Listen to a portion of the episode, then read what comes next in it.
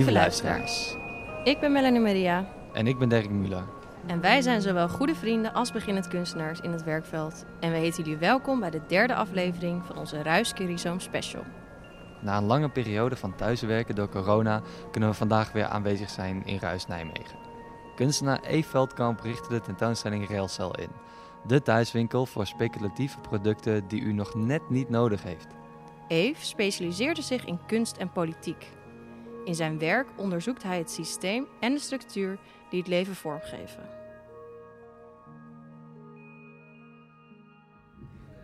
Ah ja. het leek me echt leuk, omdat het is natuurlijk meer een winkel op dit moment. Mhm, Althans, meer een winkel. Het blijft natuurlijk een kunstruimte. Zeker. Eh, dat jij wellicht kan toelichten als winkeleigenaar eh, wat we hier zien. Wat we hier zien. Ja, ja, ja. ja. Mhm. Ja, wat we hier zien is eh Ruilcel. En het is eigenlijk een adaptatie op het eh, bekende thuiswinkelconcept Telcel. En wat ik altijd heel mooi vind aan Telcel is dat ze van die producten verkopen waar je van denkt van, hmm, is eigenlijk wel handig, maar ik weet niet, het is toch een beetje ongemakkelijk. Ja. Klopt nog net niet, past nog net niet, wil niet helemaal. Mhm. Ehm, ja, je proeft een beetje een soort van semi-goed ontwerp erin. Oftewel ook semi-slecht ontwerp. En eh, ja, dat vind ik heel spannend. Vooral ook in de huidige tijd waar we in leven. Omdat onze samenleving is een soort van aan het samenspannen. aan Het samenballen. En eh, er gebeuren heel veel gekke dingen. Eh, heel veel keuzes worden gemaakt die normaal niet zo snel gemaakt worden. Ehm, wat betekent dat we eigenlijk ook zeg maar, meer op groots niveau... een soort van, van die gekke nieuwe producten nodig hebben. Gekke nieuwe manieren van Mhm. samenleven. En eh, vandaar Railcel, dat is eigenlijk een, eh, een poging om producten te ontwikkelen die we nog net niet nodig hebben, zou je kunnen zeggen. Ja, dat is ook ja. een beetje de slogan. En wat zijn, die, eh, wat zijn die producten die we hier eigenlijk in jouw winkel vinden? Ja, het, is een, het is heel erg in, in ontstaan. Het is een mix van een aantal dingen die al bestonden, maar ook een aantal dingen die nu in ontwikkeling zijn. Dus de eerste waar ik nu actief mee bezig ben, is in samenwerking met Willem, Willem de Haan. En ehm, we werken sowieso al samen wat grote projecten rondom protest. En een van de dingen die heel moeilijk was eh, de afgelopen periode is protest voeren. Mhm. Ehm, ja, mochten natuurlijk niet samenscholen. Ja, wat met corona te maken heeft. Zeker, Ja. had alles met corona te maken. Ehm, dus ja, wat, kun je, wat doe je dan als je bijvoorbeeld niet naar het Malieveld kan, dat je dan samen moet komen? Ehm, dan haal je gewoon het Malieveld naar jou toe. Mhm. Dus we zijn nu ehm graszaden aan het cultiveren van het Malieveld. Dus Willem heeft daar een vierkante meter gras eh, uitgegraven. Ehm, en naar zijn atelier meegenomen. Die zijn we dus nu aan het cultiveren. Ja, Dus uiteindelijk kun je hier ook eh, pakketjes eh Malieveld gras kopen. Zodat je op je balkon een stukje Malieveld kunt kweken. Of eh, in je achtertuin. En dus een soort van symbolisch daar ook kunt gaan protesteren. ja. Dus het zijn allemaal van dat soort productjes. Ehm, ja, ik ben benieuwd. No- Noem ze allemaal. Ja, ik noem ze allemaal. Want, want daar gaat het ehm, om. rechts van mij, daar hebben jullie niks aan, maar toch voor het beeld. twee borden. En dat wordt een soort van zo'n zo'n omge- zo'n U-bord, zeg maar. Ja, een U-board wat je eigenlijk buiten op straat vaak eh, tegenkomt. Ja. Ehm, met allemaal buttons erop, lichtgevende buttons, met zo'n knopje op de achterkant. Eh, waar dan weer op staat, ehm, ik spreek gebarentaal. En iets wat we natuurlijk veel hebben gezien de laatste tijd, en dat is denk ik een trend die ook een beetje uit Amerika is overkomen waaien, is dat er steeds een gebarentaaltolk aanwezig was bij belangrijke persconferenties. Mhm. Ehm, en dat was een soort van nieuwe esthetische structuur die wij Nederlanders voorgeschoteld kregen. Ehm, ja, waar wij zelf eigenlijk niks mee kunnen, terwijl we wel weten wat gezegd wordt. En het soort hele nieuwe taal die gekoppeld wordt aan de huidige tijd. Ehm, die, waar we een soort van nieuwe uitdrukking voor kunnen vinden, denk ik. Dus eh, dit is gekoppeld aan een workshop die we gaan doen hier. En dat is eh, politiek gebarentaal. Dus dan gaan we zeg maar de politieke highlights uit de coronaperiode gaan we laten illustreren door een gebarentolk. En dan kun je als publiek kun je dat, kun je dat aanleren eigenlijk. Oké, gaaf. Ehm, nou, ben En is het dan ook, even snel een korte vraag, is het dan ook het doel dat ik eh, als bezoeker van die workshop dat uiteindelijk ga inzetten? zou prachtig zijn. Zeker. Ik bedoel, we doen al zoveel op non-verbale communicatie. En dat zijn allemaal van die kleine micro-expressies. En met je handen en met je ogen en dat soort dingen. En ik denk, eh gebarentaal is eigenlijk gewoon een existentie daarvan, een uitbreiding daarvan. Ehm, dus het is niet alleen eh, dat je dan weet hoe je bijvoorbeeld eh, hamsteren, dat is het beroemde, hè? Ja, hamsteren moet hamster, nadoen. ja.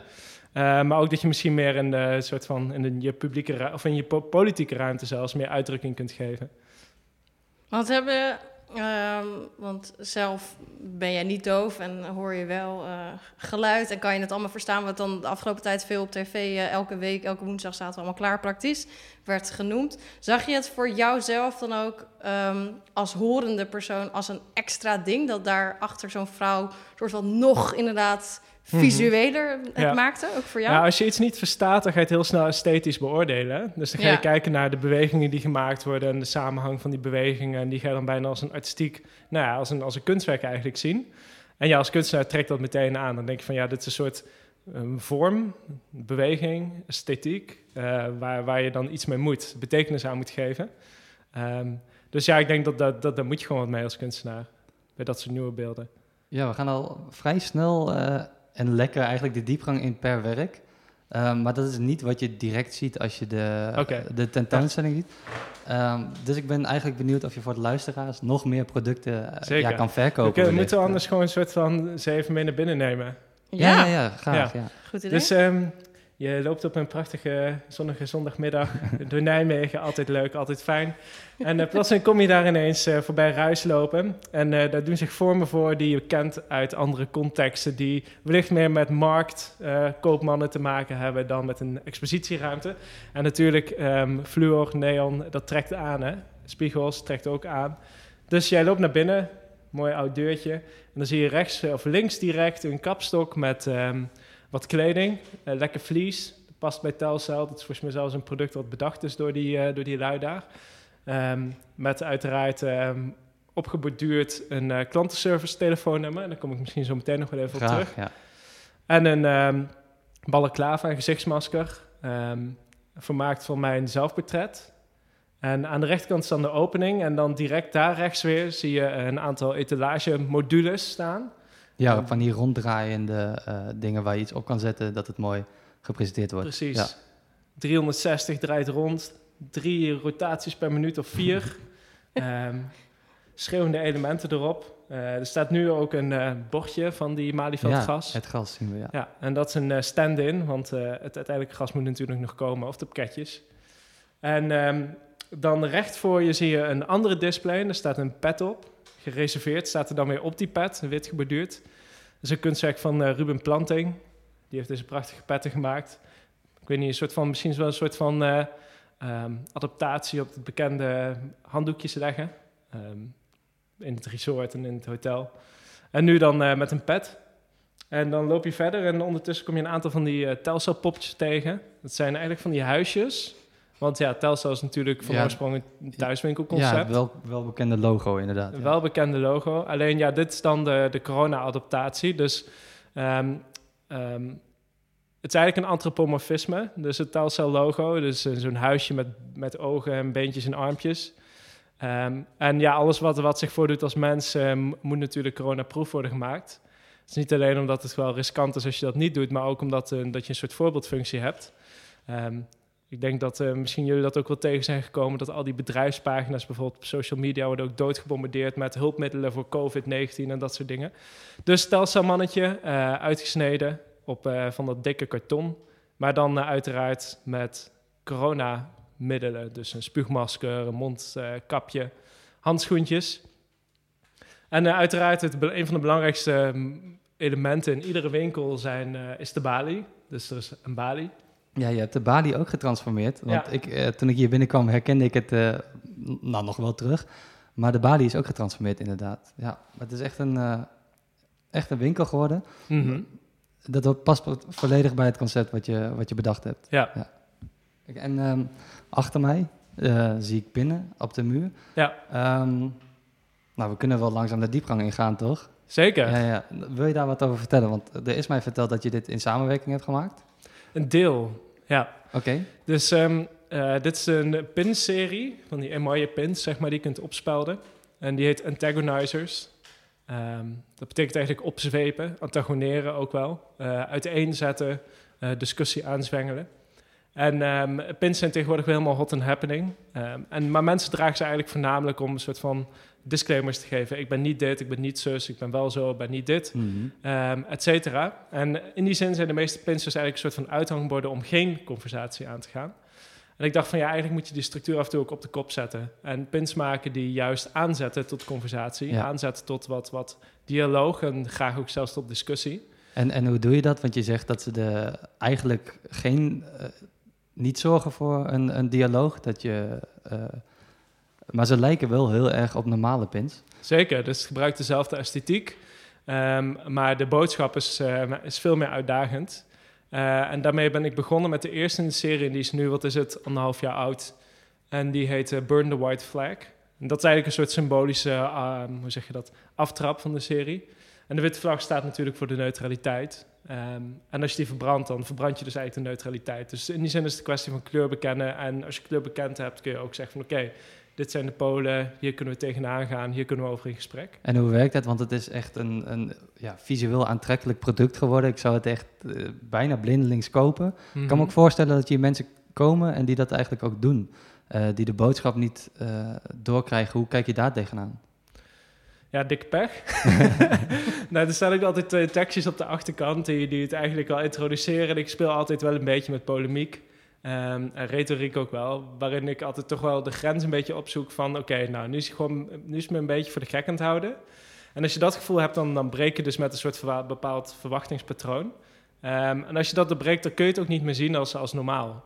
En ik denk, ik hoop in ieder geval dat dat daar een beetje in zit. Um, wil je dat ik er nog eentje illustreer? Uiteraard, ja, graag zelfs. Waar zie ik nog meer? Een uh, andere is een klein protestbordje. Die heet Nothing to Complain About.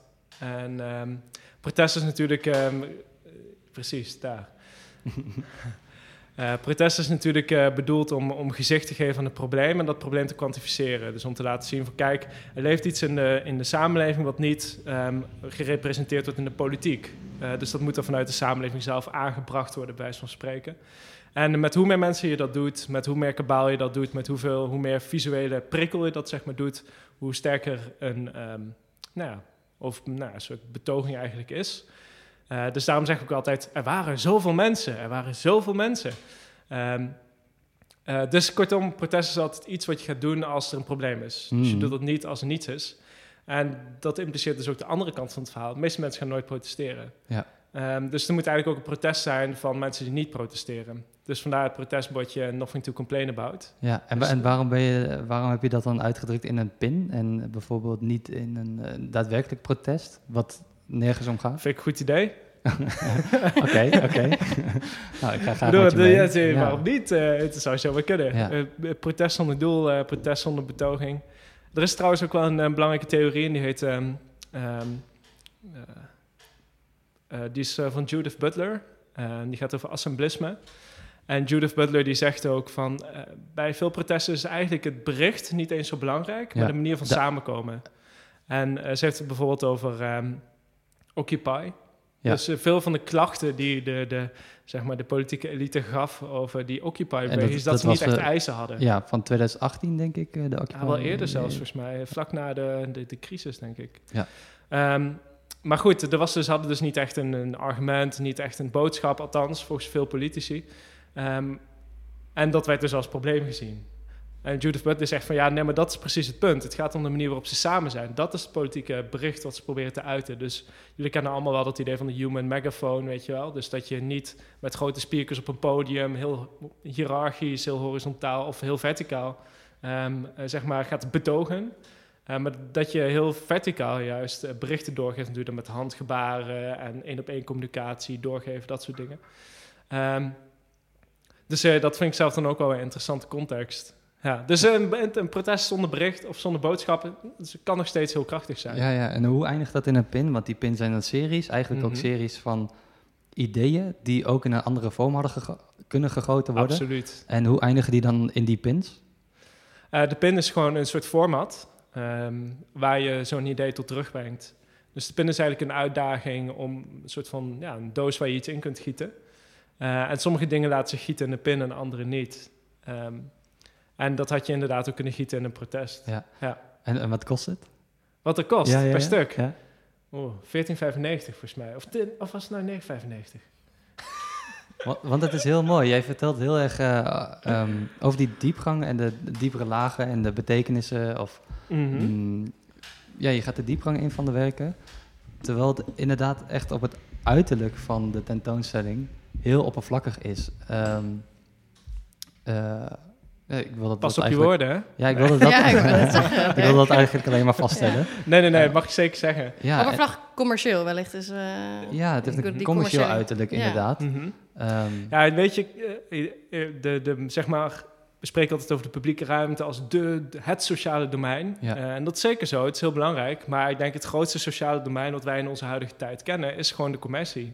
En dat is niet omdat ik dat leuk vind, het is ook niet omdat ik dat wil. Sterker nog, doe mij maar wat anders. Ja. Eh, maar het is wel een domein waar veel kunstpraktijken zich met de handen eh, van afhouden. Eh, die willen hun handen niet zo vies krijgen met dat soort dingen. Terwijl ik, terwijl ik denk van ja, nogmaals, het grootste deel van ons leven besteden we aan geld verdienen, geld uitgeven, winkel in, winkel uit, supermarkt, zus, kleding kopen bij aan en bla bla bla bla bla, weet je wel, Mhm. dat hele geriedel. Dus heel veel van onze sociale interactie vindt ook in zo'n context plaats. Dus als jij koffie gaat drinken met iemand, dan koop je ergens koffie om te drinken. Ja. Eh, dus als je die, die structuur niet hanteert en alleen maar hebt over gesprek, als je dus niet hebt over de vorm waarin je zo'n gesprek voert, eh, dan verlies je gewoon een heel rijk domein. En ik denk het is heel belangrijk om daar gebruik van te maken. En ehm, als je dus die, die, die structuur vol- volgt, komt er ook snel een bepaalde esthetiek bij mee.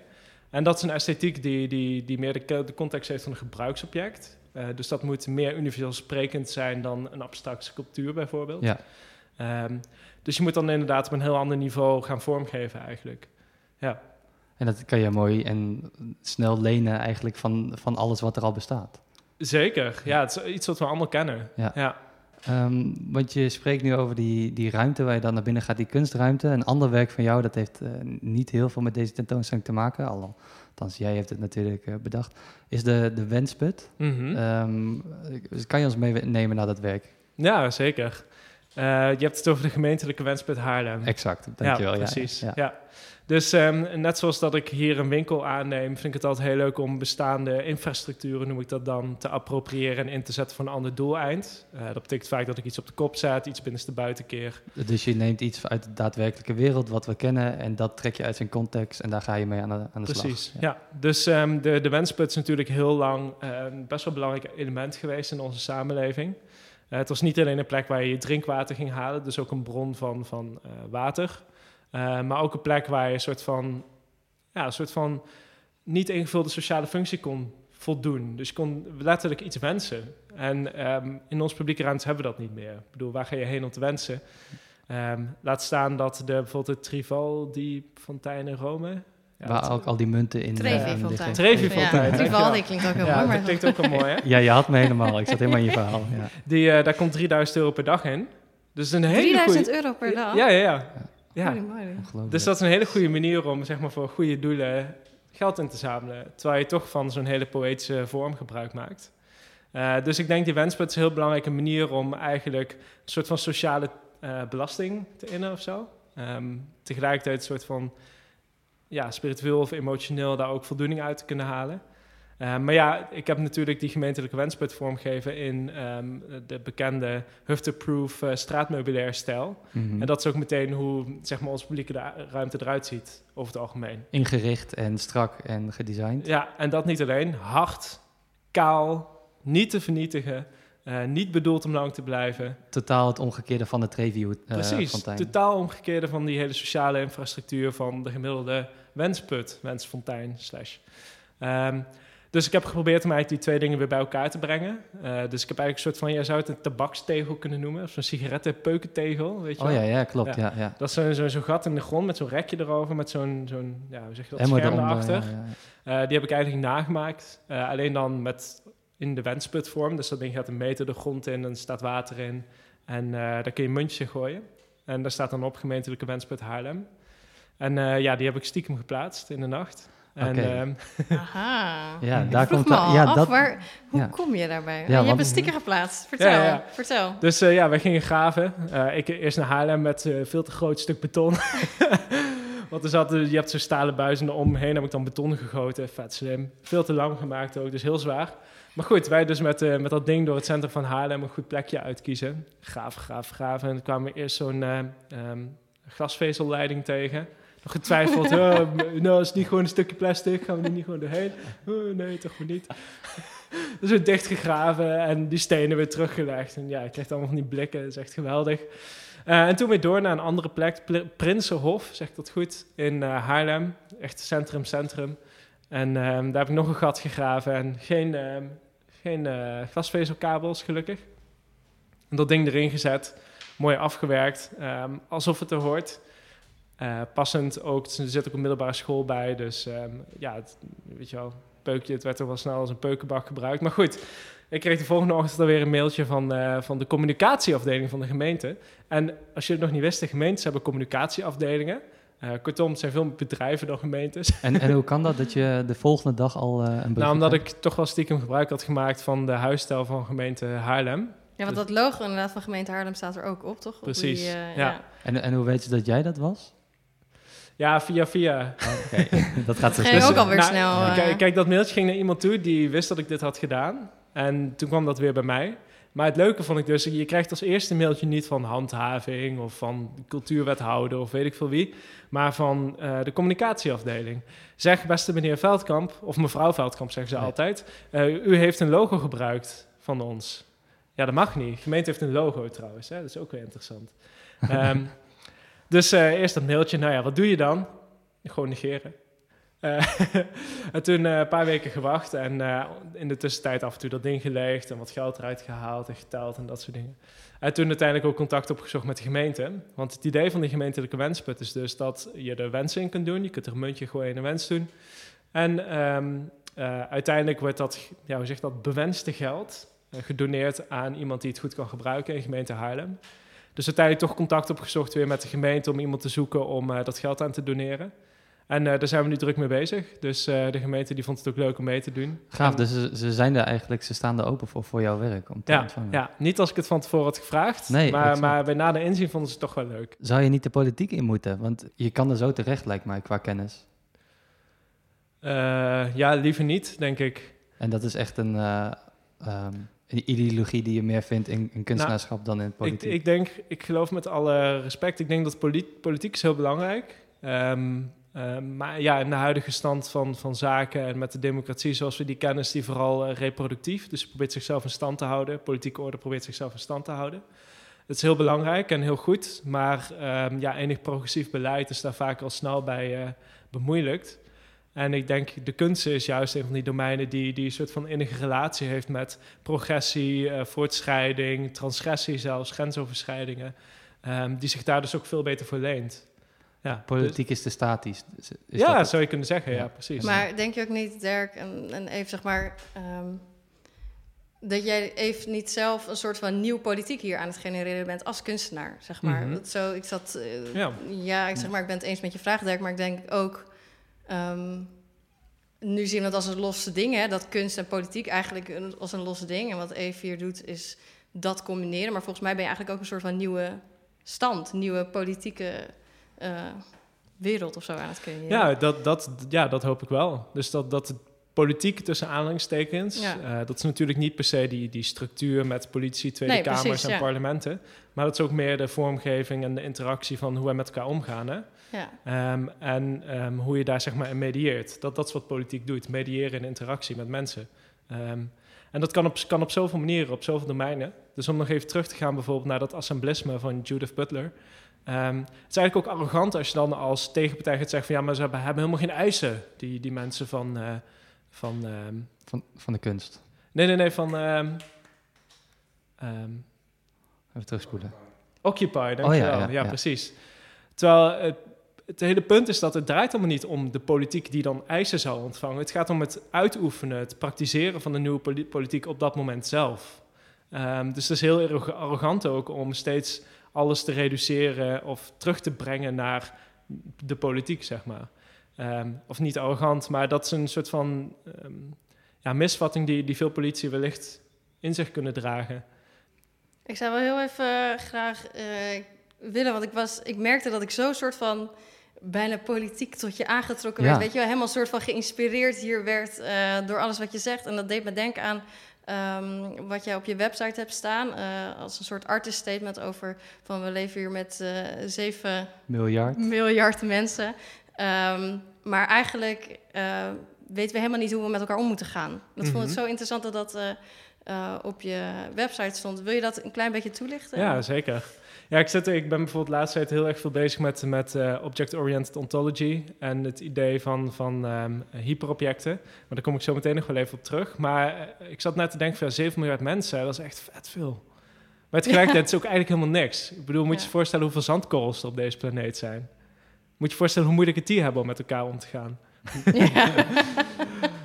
Maar ja, ik bedoel, het is wel zo. Uh, wij mensen zijn we, ja, dus ons, ja we, worden, we noemen onszelf dan sociale dieren. Wat betekent dat we innig afhankelijk zijn van elkaar om te kunnen overleven. Om ons leven in stand te houden. En zeker ook om die betekenis te geven. Maar tegelijkertijd um, is een product daarvan ook steeds dat dat niet lukt. Dat dat misgaat. Um, en dan kun je afvragen. Ja, de essentialist gaat dan zeggen van ja, misschien zijn we wel helemaal niet sociaal. Misschien is het wel oorlog van alle tegen alle, weet je wel. Iedereen kent die, dat statement wel van Hobbes. Um, maar je kunt je ook veel meer afvragen van ja, de manier waarop wij dat doen, dat samenleven, is dat niet, niet precies wat er af en toe fout gaat? En ja, ik, dit klinkt heel stom en het is ook heel flauw om te zeggen, maar eigenlijk heeft dat geen, ook geen argumenten nodig zolang er nog oorlog is, discriminatie, racisme, seksisme, noem het op. Um, uh, dus ik kijk eigenlijk, wat ik heel leuk vind, is om te kijken naar de condities van het menselijk bestaan. Um, uh, op welke manier doen we dat? Tegen welke problemen lopen we aan in de actualiteit? En hoe kun je die eigenlijk ontcijferen en daar een interventie voor teweeg brengen? Dus daarom zei ik, heb ik ook zo vaak mechanismen, structuren. Ja, dus ben jij dan ook dan de mediator of zo als kunstenaar, zo van om mensen een soort van tools aan te reiken van goh, dit hoef je niet per se te doen. Weet je wel, wat je net ook zei. Mhm. Jammer als mensen het niet zo opvatten of er niks mee doen, is wellicht een gemis. Maar het zou zo gaaf zijn als je wel, zeg maar, Mhm. zie je dat als een soort. Zeker. Ja, maar het is ook niet alsof je, een, eh, je, hebt, je hebt altijd een programma en dat zeg maar wat er op het tekstje staat. En er is ook altijd een stilprogramma. En het stilprogramma is altijd veel, veel uh, gematigder dan het, uh, zeg maar, tekstjeprogramma. Dus En op de achterkant staat een tekstje. Oh ja, ja. Dat zegt heel erg van dit en dit en dit en dit.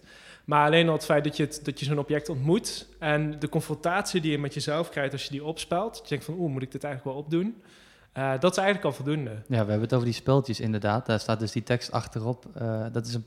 Ik ga even kijken wat erop staat. Mag, ja. hè? ja, ja, zeker. Ga je gang. Ja, die is ook wel leuk, ja, die je nu Ja, vastpakt. vast. Gewoon trekken hoor. Oké, ik heb in mijn handen een speltje eh, en daar is de aardbol op te zien. Die heeft ook een titel. En die zit in een, eh, in een plastic, eh, plastic zak. En dat, de titel verklaart dat al. Would you like a plastic bag with that?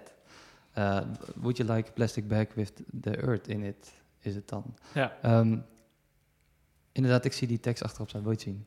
Ja, ik wil het natuurlijk zien.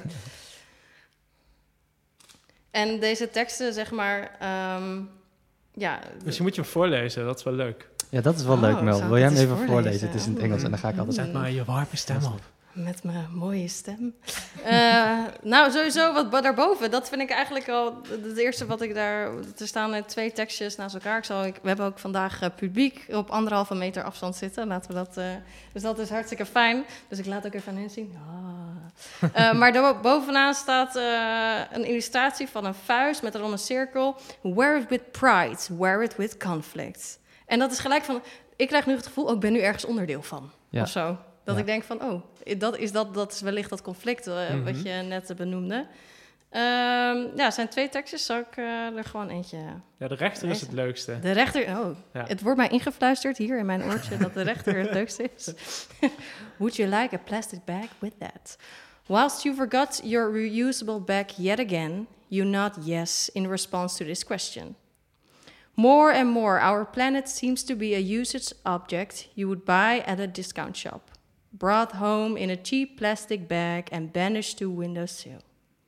The bag disappears somewhere in the wrong bin and not much later floats in an ocean, causing ice caps to carve away and biodiversity to crash, and so on and so forth.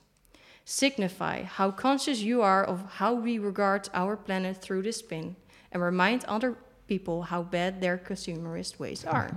Ja, het is echt te gek. Ik zie dat jou voorlezen en het enige wat door mijn hoofd gaat, het zit ook weer in plastic verpakt. ja, dat is zo. Ik Dat dacht, oh, ik voel ook plastic. Mhm. Ja, het is echt zoveel eh, contradicties in, in jouw werk, ehm, wat, wat het de hele tijd laat spelen. Ehm, ook in je hoofd. Dus het gaat echt in je hoofd Mhm. zitten en bij elke... Ja. mm, ja, alles wat je doet, komt het weer Mhm. terug. We hebben het heel erg eh, over dat politiek en eh, juist kunstenaar bijna als mediator die mensen aanzet. En dat gaat eigenlijk niet per, per se Het zou tof zijn als er direct een reactie komt, maar het gaat eigenlijk meer een beetje om dat indirecte. En als perspectief vanuit zeg maar, mijn eigen kunstenaarsperspectief ben ik dan heel erg benieuwd. Um, want eigenlijk, zeg maar, zien we hier super mooie commerciële, commerciële tussen haakjes, um, visuele, fysieke werken. Maar eigenlijk zit het werk soort van in de gedachtegang, of dat ergens dat breinbrekertje Mhm. wat in je hoofd gebeurt.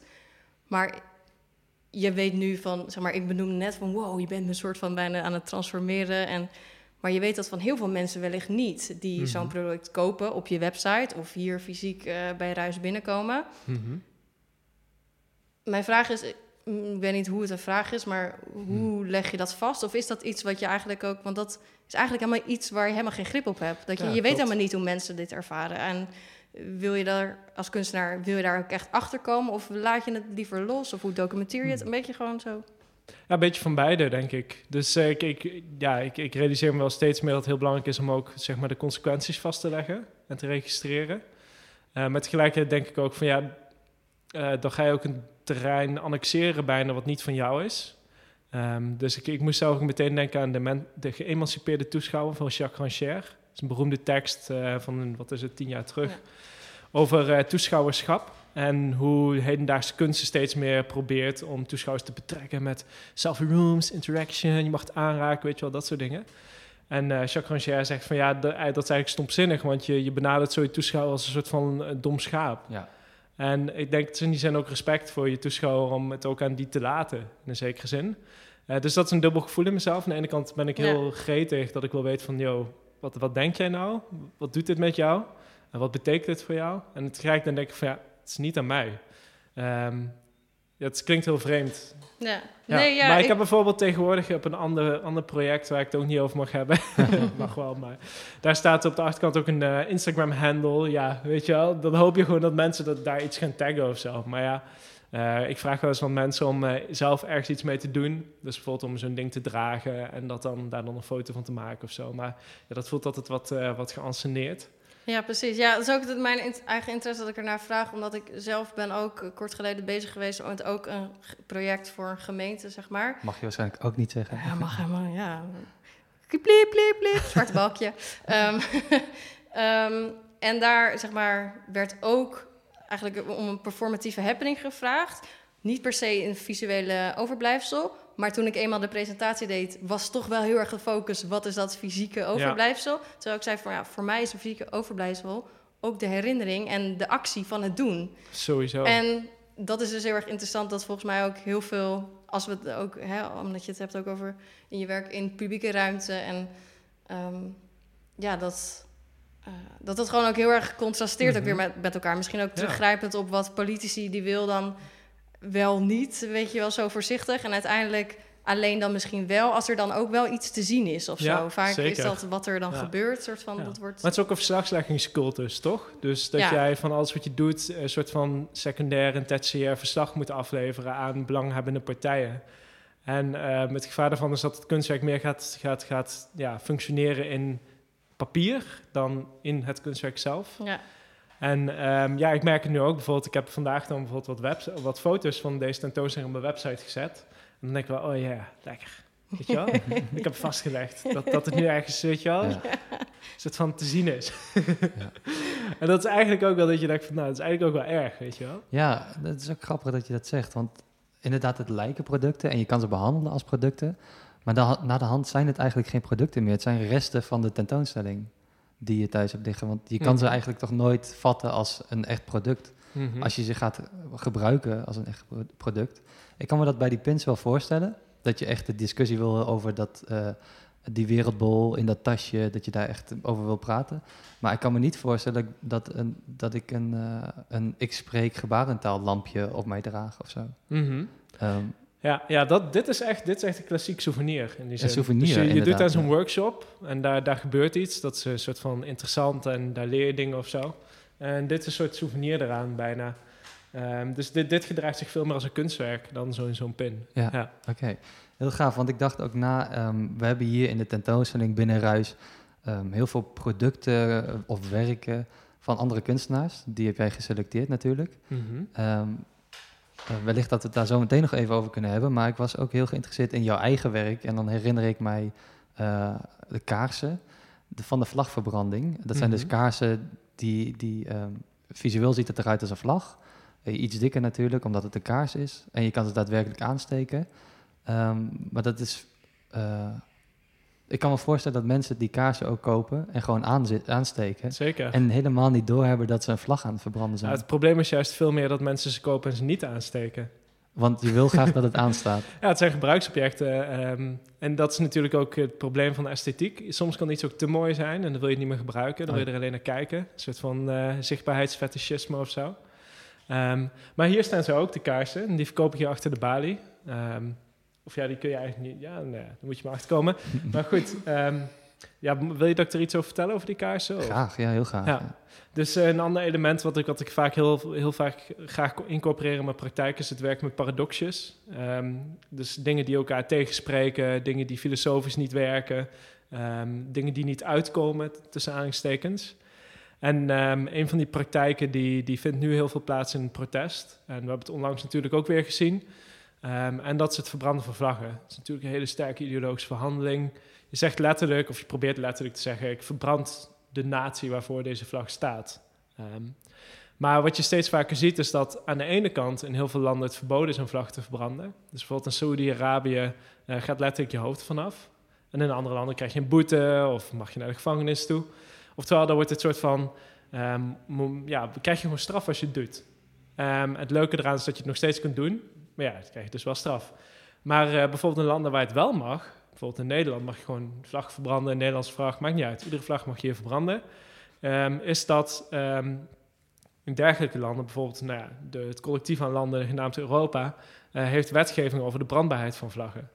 En um, die schrijft voor dat branden van niet, of vlaggen van niet brandbaar materiaal mogen zijn. Dus je mag de vlag wel verbranden, maar hij brandt gewoon niet meer. Oh, ja, ja. Dus aan de ene kant is het verboden, aan de andere kant brandt hij niet meer. En dan denk ik van, nou, dat is mooi. Als kunstenaar denk ik dat dan. Want dan kan ik zorgen dat hij weer brandt. dus dan zoek ik naar een vorm die, die nou ja, in essentie draait om brandbaarheid. Dat is de kaars. Ja. Uh, en maak ik dus kaarsen van vlaggen. Dus dan kun je letterlijk wederom de vlag verbranden. Heel gaaf. Ja, en dat had ik helemaal niet achter het werk gezocht ook. Inderdaad, de, die, um, dat zo'n vlag helemaal niet brandt in het echt. Dat had ik niet, uh, had ik niet geweten. Mhm. Is dat een essentieel onderdeel wel van het werk? Voor mij wel. Of voor het ontstaan Ja. natuurlijk wel, ja. Ik denk wel dat je kunt die, je kunt die, die, ja, die objecten natuurlijk wel op zichzelf waarderen. Maar voor mij om het te kunnen maken, is dat wel echt een preconditie. Ja. Ik kan iets niet maken zonder dat ik in ieder geval enigszins een soort van argumentje in mijn hoofd kan hanteren. Ja. Ehm, dat, ja, dat resulteert soms ook heel, in een hele, hele trage praktijk. We hadden het over die vlaggen, de, de kaarsen de, uh, die je kan verbranden. Wat is voor jou een ide ide ideale situatie uh, wanneer je Mhm. zoiets aansteekt? Ja, dat is wel een goede vraag, want de normale situatie om een vlag in te verbranden is natuurlijk op straat tijdens een protest, een soort van aan publiek uh, zeggen van fuck deze natie. Uh, terwijl een kaars, ja, ik weet niet of je ziet wat voor vlammetje daar afkomt. Dat is best wel teder. Um, dat blijft niet staan met wind. Um, dus dat vraagt dus ook om een hele andere ruimte om zo'n object in te verbranden. En uh, een van de ruimtes waar bijvoorbeeld politiek van wezenlijk belang is, maar nooit zich manifesteert zoals dat bij een protest in de publieke ruimte doet, is het thuis. Heel simpel. Thuis met je vrienden, familie, met je kinderen, noem het op. Romantisch uh, bij kaarslicht. Romantisch bij kaarslicht. het, het, uh, nou ja, de politieke situatie in Ja. Nederland bespreken. Ja. Uh, dat, dat lijkt me, dat is prachtig. Ja, Ik vind zeker. het echt een heel mooi ideaal. Ik, uh, Mhm. ik kan het iedereen aanraden om er Ja. één te kopen. En dat kan ook nog via de webshop. is Absoluut. Ik zat even na te denken met alles wat je net hebt verteld. Um, je zei ook, uh, dan mag je naar de vakantie en dat vind, of mag je naar de, uh, naar de gevangenis. Dat vond ik een hele mooie zin, mag, alsof, alsof het een keuze is. Mhm. En datzelfde gevoel heb ik ook bij jou. Je bent een hele vrolijke jongen, um, maar er zitten hele noodzakelijke dingen eigenlijk die jij maakt en uh, ook zware onderwerpen. Um, maar het is eigenlijk allemaal met een, Mhm. ja, een hele grote vriendelijkheid. Um, dat is eigenlijk een, een vaststelling van mij. Mhm. Maar um, is ook wel een beetje zo. En het is niet omdat ik het, omdat ik de onderwerp wil bagatelliseren of weet je wel, laconiek wil doen over die dingen. Maar wat ik wel denk is dat, dat ja, humor zou je het kunnen noemen, of in, in ieder geval iets wat ook in humor zit. Ehm, dat noemen ze wel eens incongruïteit. Dat dat breekt met een bepaald cultureel patroon. Ja. Dus een cultureel patroon is gewoon de status quo, weet Dus je wel. we gewend zijn om dingen te doen. Ja. En we lachen om dingen die dat doorbreken. Dus Ja. ik denk het is heel belangrijk bij, bij als je nou ja, ambitie is om dat soort nou ja, culturele patronen te doorbreken. ehm, ehm, dat je ergens een keer een lach ziet verschijnen. Eh, want blijkbaar lachen wij als er een bepaald cultureel patroon wordt doorbroken. Dus daarom vind ik het heel belangrijk dat, dat de, of, nou ja, de, de werken die ik maak... Of dat vind ik niet belangrijk. Daarom hebben de werken die ik maak vaak een wat, wat vriendelijk of, of inderdaad humorvol karakter. Ja. En, eh, En we lachen ook, zeg maar, je lacht, zeg maar, we lachen wanneer we dan, zeg maar, eh, iets hebben bereikt, wanneer dingen veranderd zijn, weet ik. Maar we lachen ook van schaamte, zeg maar. Het zit er Mhm. natuurlijk in allebei Ja, de kanten. Zeker, Het is absoluut. wanneer we, zeg maar, ehm, ja, ik denk vanuit mijn persoonlijk perspectief zijn er de afgelopen tijd, deze tijd, genoeg dingen ge- gebeurd waarvan ik me echt gewoon moest lachen, omdat ik me gewoon schaamde dat, dat mensen dingen zeiden of deden. Of, ja, dus dat zit natuurlijk ook, weet je wel. Die, eh, Ja, ja, de lach toont zoveel. Ja. En niet alleen maar leuke dingen. Ja. Ja, Heb je ook een, ehm, want we praten nu heel erg over de huidige tijd en het zijn ook volgens mij allemaal vaststellingen die in jouw werk zitten. Dit is aan de hand en dat, die structuur die doorbreek jij. Denk je wel eens na over de toekomst? Eh, ja wie niet. Ja, alleen dat Ehm, zit, dat kan ik niet vinden in jouw werk. Uiteraard dat je die structuur doorbreekt eh, en dan eigenlijk met een vernieuwde structuur of iets anders Mhm. naar de toekomst heen gaat. Ja. Maar denk je daar wel eens over na? Eh, ja, daarom zeg ik eh, bijvoorbeeld, de subtitel van deze tentoonstelling is eh, producten die je nog net niet nodig hebt. Ehm, dus in die zin zou je, zou je ieder, alle, al, alle, pro- alle producten die ik maak futuristisch kunnen noemen. Ja. In de zin dat het ehm, ehm, ja, manifesteert op een domein wat, wat nog net buiten het nu valt.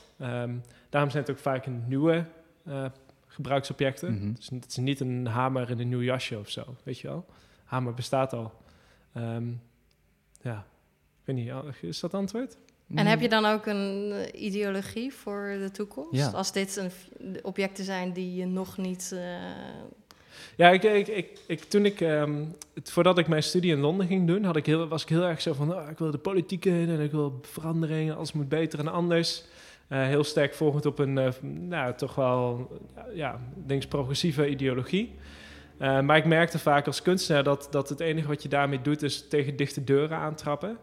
Ehm, dus toen dacht ik van ja, wat doe je nou als je een dichte deur tegenkomt? En dan, dan ga je kijken hoe kan ik hem open krijgen. En ja, de meest lompe manier om dat te doen is trappen. En dat, dat gebeurt denk ik als je ideologie voorop stelt. Ehm, maar veel leuker is om te kijken naar, oké, wat zorgt ervoor dat deze deur in zijn post hangt? Dus wat zijn de scharnieren? Hoe zit het slot in elkaar? Hoe zit de hendel erop?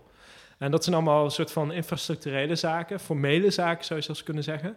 Ehm, waar ik veel grager eh, op inspeel. Dus dat zou- zijn misschien ook de argumenten waar jij ne- ook net over had in jouw werkproces. Van dat je ergens argument op argument bouwt en vervolgens Ja, ja semi-conclusie eh, en dat is dan het object. Ja, zeker. Dus ik Cool. kijk veel liever, jij zou, het, je zou kunnen kijken hoe, hoe, hoe za- zaken functioneren. Of, of hoe je zeg maar platform kunt kweken door, door een introductie van een nieuw object. Ehm, of een nieuwe praktijk teweeg kunt brengen door de introductie van een nieuw eh, object. Eh, dus ik ben bijvoorbeeld nu ook al een hele tijd bezig met, met een veel saaier ding eigenlijk. Ehm, helemaal niet zo leuk zelfs. En dat, dat is de reusable protest sign. Dus ehm, wat mij heel erg opviel na die klimaatprotesten van de afgelopen jaar, was dat je daarna gewoon heel veel weggeworpen protestborden zag. En dat zijn aan de ene kant zonde, weet je wel, milieu, wegwerpen, recycling. Maar ten tweede impliceert het ook een soort van kort- kortstondige relatie die we hebben met protest. Dus protestbord is een emancipatoire object. Daar moet je een band mee opbouwen. Eh, terwijl de meeste borden zoals wij die kennen als technologie zou je kunnen zeggen zijn echt, ja, dat is gewoon een stukje hout met karton. Vaak is het gewoon een stukje karton, wegwerpmateriaal. Dus ik dacht van ja, nou eigenlijk het mooiste is dan om een verschrikkelijk overgedesignde eh, protestbord te ontwerpen van carbon fiber tubing met ergonomische grip en een soort van attachment voor ehm, een nieuwe, met een soort van herschrijfbaar bord erop, weet je wel. Dus ehm, dat is bijvoorbeeld ook iets waar ik mee bezig ben geweest, om echt te kijken van eh, hoe kan ik zo van iets ontwikkelen wat veel duurzame relatie met bijvoorbeeld protest ontwikkelt. Ehm, ik had een dingetje opgeschreven, omdat ik het anders vergeet. Nice. Ehm, we zitten heel veel over de politiek te praten en over bijvoorbeeld een standpunt, wat bijvoorbeeld in jouw eh, werk zit. Ehm, Maar ik dacht er opeens aan dat het misschien ook heel erg draait om de activatie van de mens. Dat, je, dat het een hendel is om jouw hersenen te gaan gebruiken. Je, je koopt een pin en misschien in eerste instantie krijg je de boodschap van de pin niet mee. Maar snap je dat deze kunstenaar, Eve Veldkamp, eigenlijk zelf een proces van nadenken heeft, continu weer. En, Mhm. en dat inspireert wellicht mensen om heel erg zelf weer na te gaan denken. Is dat misschien ook iets waar jij eh, je zorgen over maakt? Dat mensen minder gaan nadenken en meer gewoon iets gaan volgen? Ehm, nou, ik, ik, noem mijn, ik noem sommige objecten ook wel eens denkhulpstukken. Ehm, dus die zijn bedoeld als een soort van... Ja, we hebben natuurlijk gebruiksobjecten, noemen we wel eens als verlenging van ons lichaam. Ehm, maar je hebt ook objecten die verlenging van het denken zijn. Het boek is natuurlijk een voorbeeld. Ja. Ehm, studie is een voorbeeld. Het zijn allemaal structuren om te zorgen dat je op een andere manier beter of anders gaat denken. Ik denk zeker niet dat mensen minder goed denken dan vroeger. Ik denk ook zeker niet dat mensen slechter in worden. Maar ik denk wel dat die structuren om ja, te denken steeds minder bereikbaar worden. Dus voorbeeldje. ehm, als je aan de universiteit studeert, heb je ineens toegang tot allemaal digitale databases. Noem het op, alles wat je wilt. Alle informatie, direct toegang.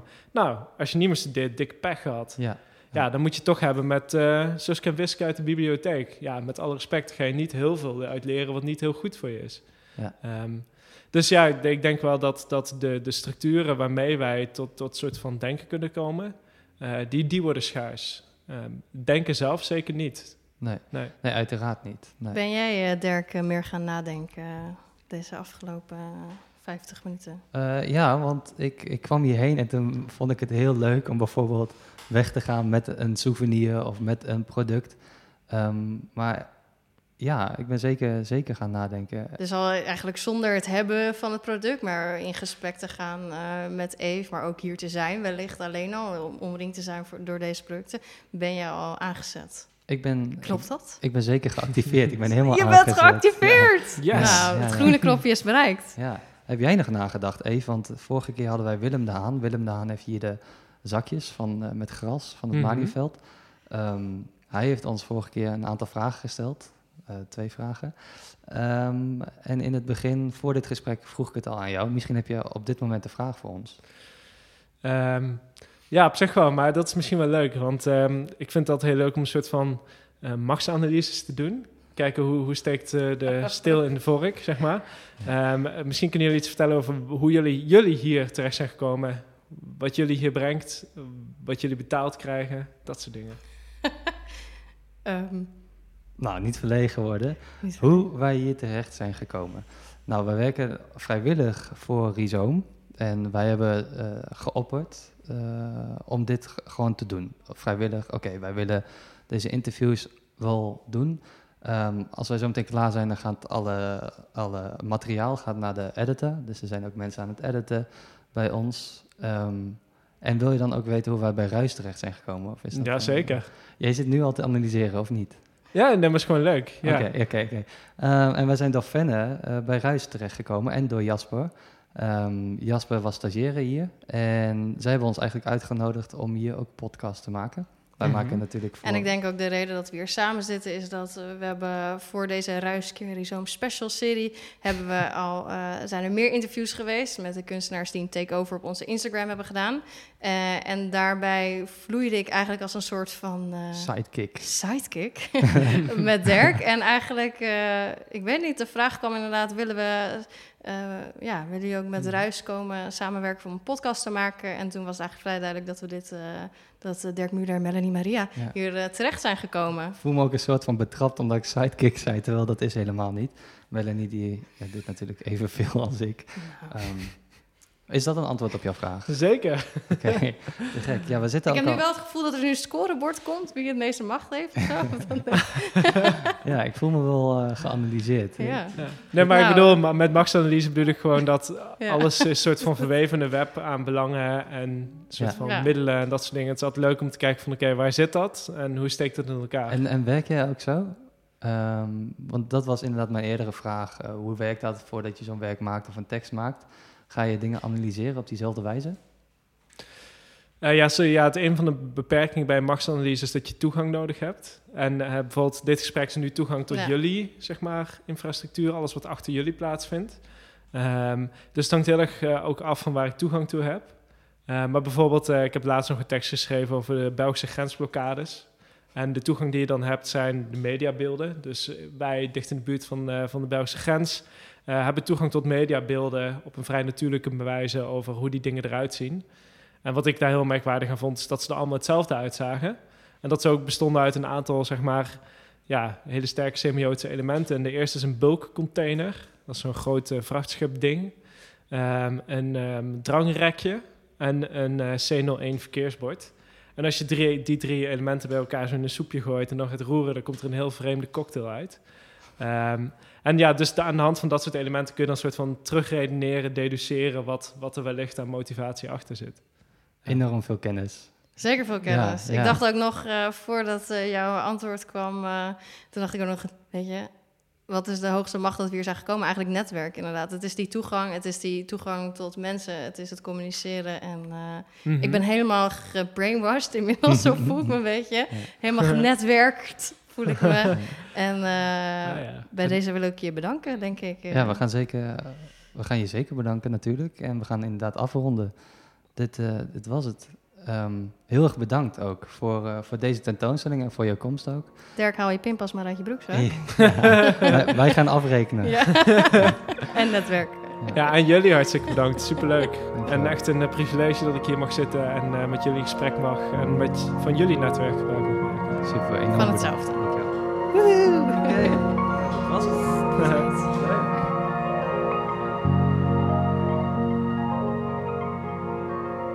Bedankt voor het luisteren naar onze Ruis Keurdizoom special. Deze podcast werd mogelijk gemaakt door tentoonstellingsruimte Ruis in Nijmegen en kunstplatform Rhizoom. Onze speciale dank gaat uit naar kunstenaar Eve Veldkamp. De edit werd gedaan door Joris Broekhoven en Roosmarijn Peperkamp. De intro en outro muziek is van R. Benny. Wil je meer weten over Ruis? Ga dan naar ruisnijmegen.nl. En wist je dat in de maand juli Rhizoma eerste fysieke expo heeft? Voor meer informatie daarover en de podcast ga je naar rhizoom.art.